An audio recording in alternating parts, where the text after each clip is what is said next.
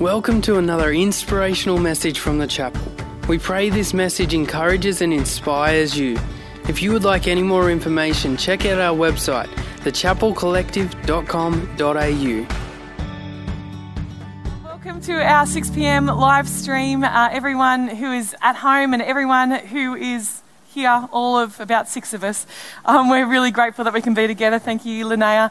Uh, special shout out to Kerry Logan, our Armidale campus pastor, who is um, whose birthday it is today. So, Kerry, we love you. We're grateful for you. You're a wonderful woman of God, and happy birthday to you. Hope that you're celebrating. Andy, you had better be spoiling her, and uh, and we're just sending, sending a special happy birthday to you. So, this morning our text is in James chapter two. James chapter 2, we're going to read through that. We're not starting with uh, anything else, we're just going to start with the Word of God today and um, James chapter 2, verse 14. So uh, I think the scripture is going to come up on the screen. You can read along at home on your phone or whatever it might be that you've got a paper Bible if you're old fashioned like me. Here it is. Verse 14, James chapter 2. What good is it, my brothers, if a man claims to have faith but has no deeds? Can such faith save him? Suppose a brother or sister is without clothes and daily food. If one of you says to him, Go, I wish you well, keep warm and well fed, but does nothing about his physical needs, what good is it? In the same way, faith by itself, if not accompanied by action, is dead. But someone will say, You have faith, I have deeds. Show me your faith without deeds, and I will show you my faith by what I do. You believe that there is one God. Good. Even the demons believe that and shudder. You foolish man, do you want evidence that faith without deeds is useless? Now, up to this point, church, I'm like, yes, James, preach. That's good stuff. And then it goes on and says, Was not our ancestor Abraham considered righteous for what he did when he offered his son Isaac on the altar? Uh, awkward chuckle. uh, we're talking about human sacrifice in a way that is using that as an example and condoning what he did. Is that really okay? Let's read on. You see that his faith and his actions were working together and his faith, it's okay, we're going to explain all of this. His faith was made complete by what he did. And the scripture was fulfilled that says Abraham believed God and it was credited to him as righteousness, and he was called God's friend. You see that a person is justified by what he does and not by faith alone. Okay, well, that was an odd example. Let's continue to the next one. In the same way, was not even Rahab the prostitute considered righteous? James, James, for what she did when she gave lodging to the spies and sent them off in a different direction. As the body without the spirit is dead, so faith without deeds is dead. Let's pray tonight. Heavenly Father, Lord, illuminate your word to us, we pray. We pray that we would be able to grasp it, Lord, that we would be able to take a hold of it. And as this passage tells us, that we'd be able to live it out tomorrow in our day to day lives. In Jesus' mighty name, amen. Amen. Well, uh, James is the writer of this letter, and um, James was the half brother of Jesus, same mum, different dad. And James is the pastor of the church in Jerusalem right there at the start. And he's writing to Messianic Jews, that is, Jews who um, believe Israel's scriptures or the Old Testament as we know it. And they actually have put their faith and trust in Jesus Christ. And it's a bit different to the other letters that you see in the New Testament where it says Paul, an apostle, or Peter, an apostle, whoever identifies themselves and says to the church at. In fact, James is just writing to believers everywhere. And at this time in Jerusalem, he's writing to a bunch of people that are um, suffering extreme persecution from the leaders of the Jewish faith. They're suffering, they've just been through an extreme famine, leaving, leading to extreme poverty. And G- James is writing to them in a way that has these succinct wisdom sayings that are kind of reminiscent of the book of Proverbs, which makes sense because James, as a good Jewish boy, would have grown up on the book of Proverbs, but also contains notes and hints of the Sermon on the Mount and all of Jesus' teaching as we would expect in the New Testament because he's a half brother of Jesus. He got to observe Jesus' life. He is an eyewitness to the life of Jesus all the way through.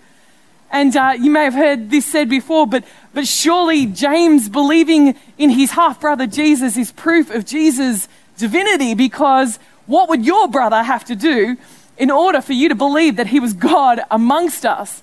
For you to believe that actually he died and risen again and, and that you were willing to live and teach and die for him? What would your brother have to do for you to believe that he was the Son of God. So, so James, for us, is kind of proof that, that Jesus was who he said he was. So, James chapter 1 is kind of an introduction. The book of James altogether has kind of these three parts about watching what you say um, and controlling your tongue, about avoiding sin and, and living a righteous and pure life, and, and also treating people the same. And that it's all introduced in chapter 1 and then spelt out across the book of James. And the introduction to the passage that we just read is found in chapter 1, verse 22. It says this Do not merely listen to the word and so deceive yourselves, do what it says. Anyone who listens to the word but does not do what it says is like a man who looks at his face in a mirror and after looking at himself goes away and immediately forgets what he looks like. But the man who looks intently into the perfect law that gives freedom and continues to do this, not forgetting what he has heard, but doing it, he will be blessed in what he does. So there's a few terms there that we're not familiar with that they would have been completely familiar with. It says, do not merely listen to the word and so deceive yourselves. And we, as modern Christian hearers, when we hear word, we hear the word. The word. When he says, look into the word and don't just hear it, but do what it says, we think of the word of God being the Bible and mainly this second part, which is the New Testament.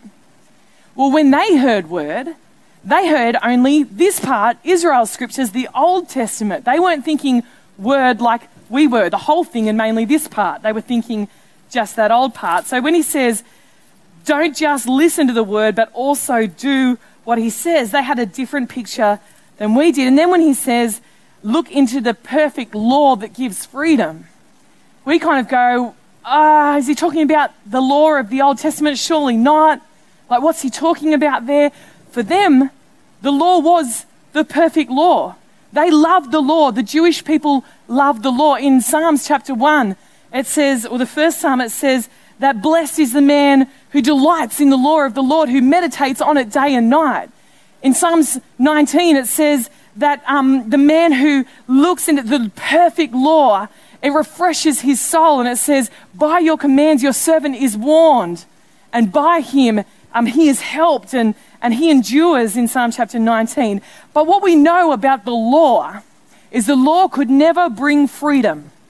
The law could never bring freedom. So when Jesus came, he evidenced this incredibly in the way that he taught, in the way that he lived. He showed the people Torah, the law, can never bring you into freedom. He was showing the people of the first century that. And so when we see the perfect law of freedom, we know it's talking more about, more than the law, it's talking about who Jesus is and the freedom that he brings. And so we head to the summary because Jesus was asked to sum up the law. He said, I have not come away to do, I've not come to do away with the law, but I've come to fulfill it. And when he was asked to sum it up, we know that he said, Love God and love people. That is our modern way of summing up the whole law that Jesus just gave two commands. But in fact, in our modern reading of Scripture, one of the things that we miss is that is not what Jesus said in its entirety. When he was asked, Jesus, what is the most important command? He said, The most important command is this Hear, O Israel, the Lord our God, the Lord is one. And that word, Hear, O Israel, was the way that every Jewish person would start their prayers. Hear. And, and that word Shema was hear and obey. Listen and obey. In, in, in the word Shema is not just to hear, but also to do, to have a response. Uh, Shema is found all through the scriptures, all through the Bible. When Hagar, who was pregnant, fled into the desert, into the wilderness, she cried out to God, and, and God heard her and promised her something and said, I will act on your behalf. So she called her son Ishmael, which is a um, derivative from Shema.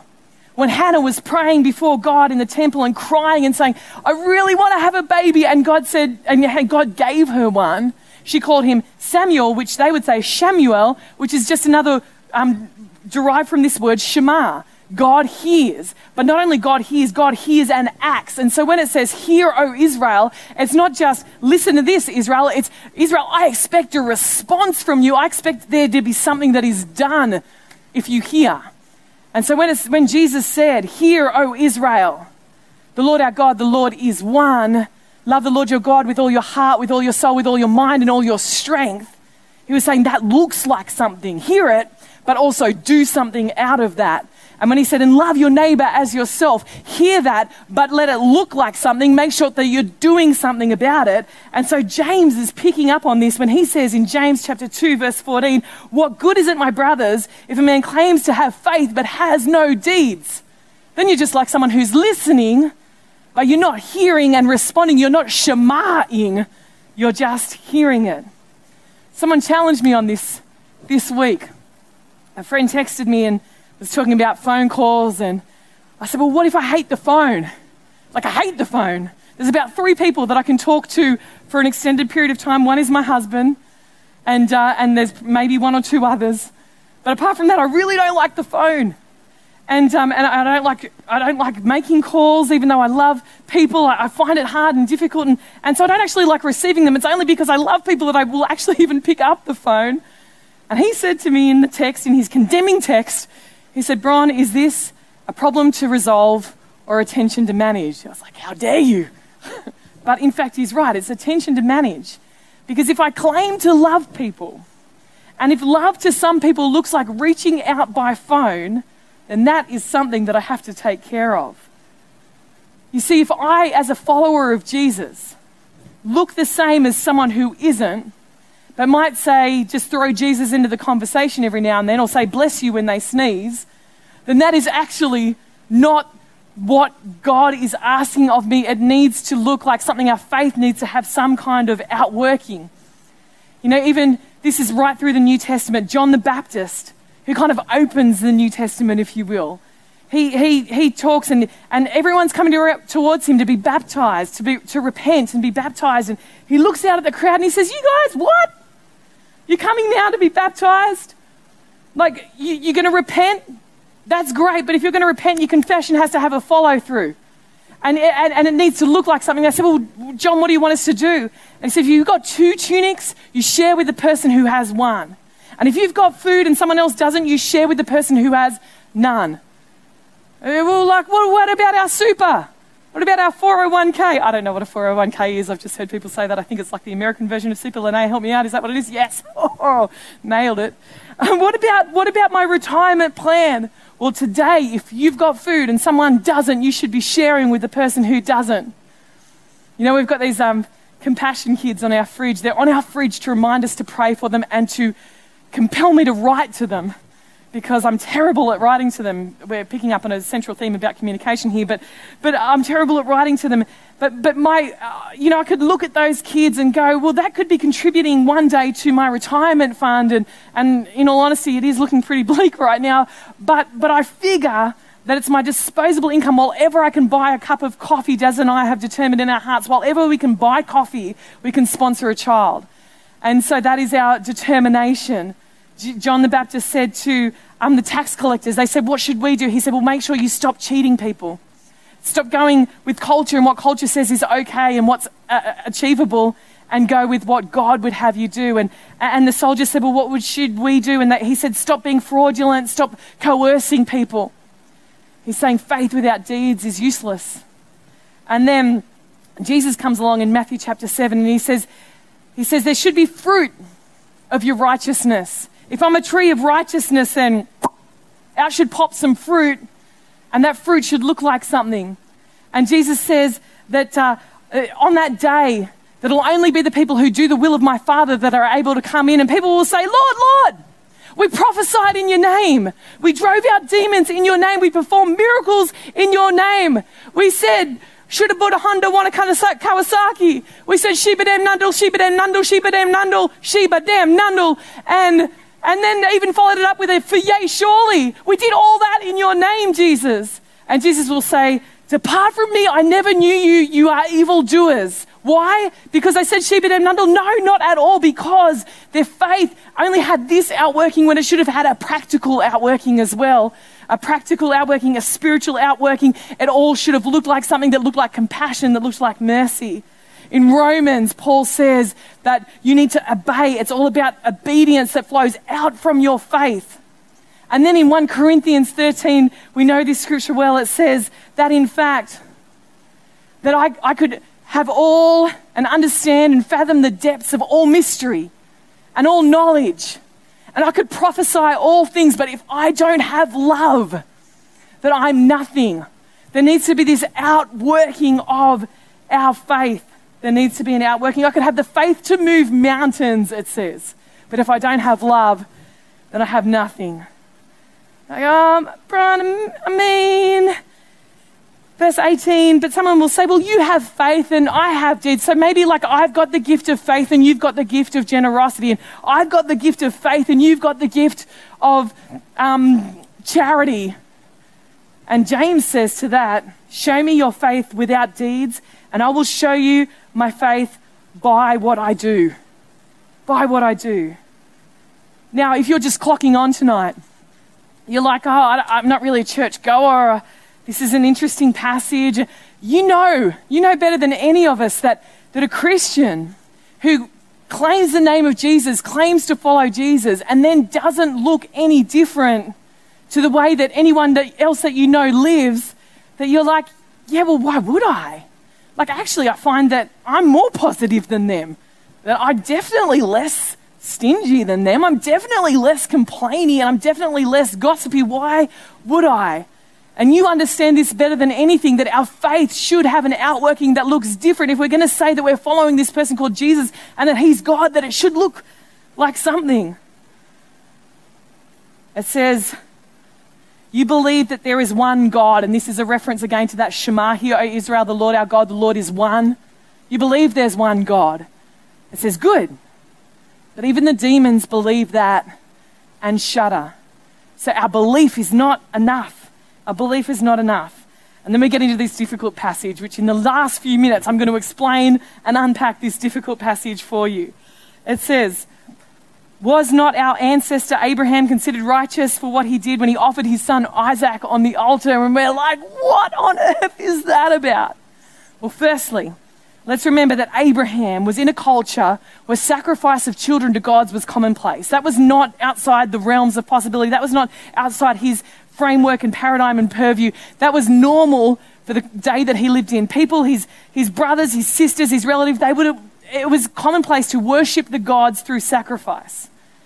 And so God enters into the story calls Abraham out of his worship of these other gods and says, Come and follow me. I'm going to make you into a great nation. Eventually gives him Isaac and says, It's through Isaac that this promise will be reckoned to Abraham. You're going to have this nation through Isaac. And then one day says, Hey, I need you to sacrifice him to me. So Abraham, on the one hand, is like, Well, that's pretty normal for gods. They, they like you to sacrifice your children back in that ancient day. But also, in the back of his mind, Hebrews tells us that he knew that Abraham was the one through whom the nation would be reckoned, through whom the promise would come. And Hebrews says that, in fact, he knew that even if he obeyed God, he had enough faith in the promise of God that God would raise Isaac from the dead, even if he followed him all the way through to that sacrifice. But in fact, a much bigger story was going on here. And God was like, You're familiar with human sacrifice?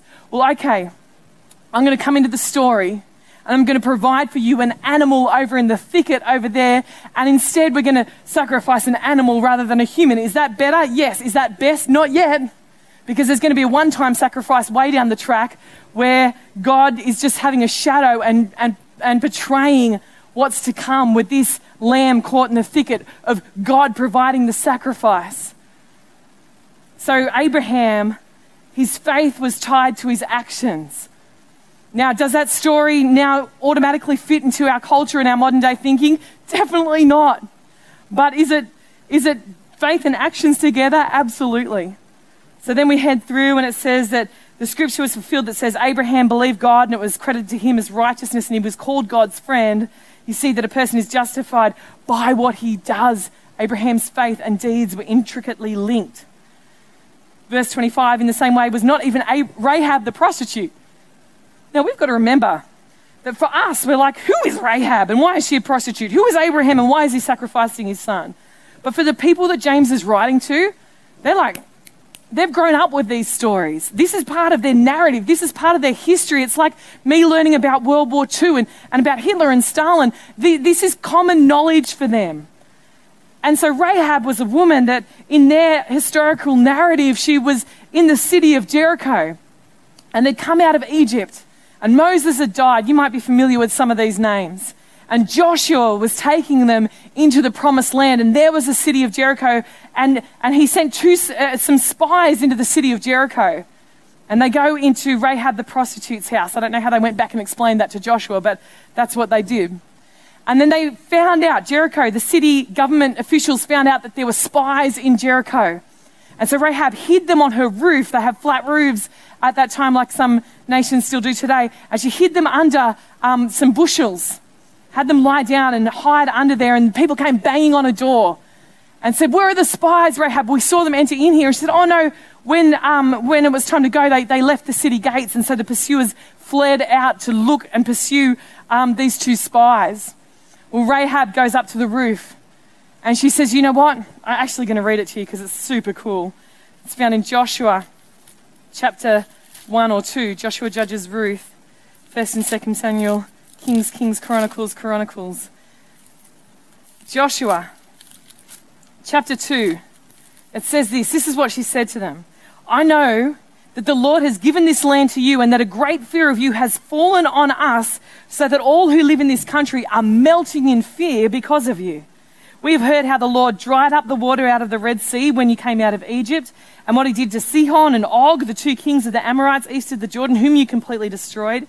When we heard of it, our hearts sank and everyone's courage failed because of you, because the Lord your God is God in heaven above and on the earth below. Now then, please swear to me by the Lord that you will show kindness to my family because I have shown kindness to you, and it goes on. They're going to invade the city. They're going to spare Rahab and her family in this conquest and conquering of the nation that they've been given to inhabit. And so they, they, Rahab, her faith in God has a deed that follows, and she lets the spies out of her window in some baskets, and they go and are able to report to their general, Joshua. So her faith followed through with an action. They said to her, We're going to come back. And what you need to do in order to be spared is hang this scarlet thread out your window. Again, just like with Abraham, an echo of what was to come. The scarlet thread representing the scarlet thread that's woven all through Scripture, who is Jesus and who would eventually uh, pay the price for all of us. Pretty cool story when you look at it through the total narrative and not just through our modern day eyes. And so, James gives a sum up statement to all of that. James says, in the same way, was not even Rahab the prostitute considered righteous for what she did when she gave lodging to the spies and sent them off in a different direction. Verse 26, summary statement as the body without the spirit or without the breath is dead, so faith without deeds is dead. So, in these final moments, I'm just going to give you three things about faith and deeds. Number one is faith and deeds is to all people. All.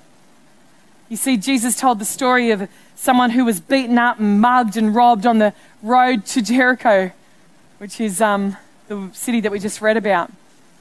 And the religious people passed him by. But someone who was supposed to be this person's enemy stopped and helped. And Jesus was telling that story when he was asked, Who is my neighbor? And Jesus flipped the question on its head and said, Well, really, it's not about who is your neighbor, but whose neighbor are you? And the instruction is to be a neighbor to all of humanity. No matter if they're like you, no matter if they like you, be a neighbor to everyone that you come across, to everyone. And not only that, it says especially the family of believers. So we're to be a neighbor to everyone. We're to love everybody. Our good deeds are to flow out to everybody, and especially the family of believers. And some people can arc up at that a little bit and go, well, why is it especially to the family of believers? That sounds a little bit, well, if you've got a problem with it, just stick with the all because the family of believers is included in that all. But you should get this. Like even the mafia get this. Every mafia movie I've ever seen is like, Johnny, you're part of the family now. We're going to look after you. That is my very excellent Godfather impersonation, which I have not seen, but used to be my husband's favourite movie. Um, fun fact. Uh, so, so they understand, even the mafia understand that, that you look after your family. well, we're supposed to be in this family, so we're supposed to look after each other. You might say, well, I haven't really been looked after. Well, why don't you start to produce works that are in keeping with your faith and you just start, you just start showing the good deeds. All, everybody, to anybody and everybody. Number two, act. Have a bias to action. Have a bias to action. You see, Jesus, when he was in the temple, he came out and there was this leafy, or as uh, he was on his way in, he saw this leafy fig tree. And everything looked good and everything looked beautiful, but it had no fruit. And so Jesus goes into the temple, he does what he has to do in there, and then he, but he curses the fig tree. He's like, You've got no fruit, you look good, but you've got no fruit. And he heads into the temple, does what he needs to do, comes out, and the fig tree has shriveled up and died. Why? Because it looked good, but it had no fruit. We need to act. Our faith has to have action attacked, attached. It has to be to everybody. It has to act. And finally, it has to be alive. One of the things that I've learned across my very, very, very, very, very long life is that muscles without use atrophy or atrophy. I'm not entirely sure how you pronounce that word, but there's a there's a Y in it, and it's either atrophy or atrophy. That you need your muscles to be working, they need to be exercised in order to not go dead and and just atrophy. Well, we need our faith to be exercised, and one of the ways that we exercise it is through our deeds to everybody with a bias towards action so that our faith might remain alive. Alive in faith, acting a bias towards action, and to whom? To all. Faith without deeds is, as James says, useless. So, tonight, do your deeds cause you to be right with God? Well, the whole New Testament says no, that's not the case. But if you have faith in Christ, the deeds should follow. If you are a tree of righteousness, there should be a fruit that shows up, and that is actually deeds that are good deeds, that are charitable deeds, that care for the widow and the orphan. So tonight, I just want, you know, I want us to turn our eyes towards what the week that's coming. Are there things in your life that are like the phone for me that you don't feel like you can do it, but actually it's a tension to manage rather than a problem to fix? Are there things that you know that God is leading you toward and calling you to, and, and you need to um, just take a step into? What are those things for you? I'm going to pray, and, uh, and then we're going to continue the conversation. We're going to um, put the number on the screen. So let me pray. Lord, I pray that you would compel us and propel us into deeds of action, Lord, that display our faith. Lord, we pray that our faith would look like something that obedience would roll out from our faith. We want to be those who trust you, Lord, who believe in you, and who act, Lord, in the way that you want us to. Help us to do that in Jesus' name. Amen. Let's continue the conversation. Hey again, thanks so much for joining us on this podcast. Whether you are new and exploring your faith or a follower of Jesus, there's a next step for you. There is always room to grow, more to be done, destiny to be pursued, and people to be reached. So, what's your next step? To find out, head over to thechapelcollective.com.au. And thanks again for listening.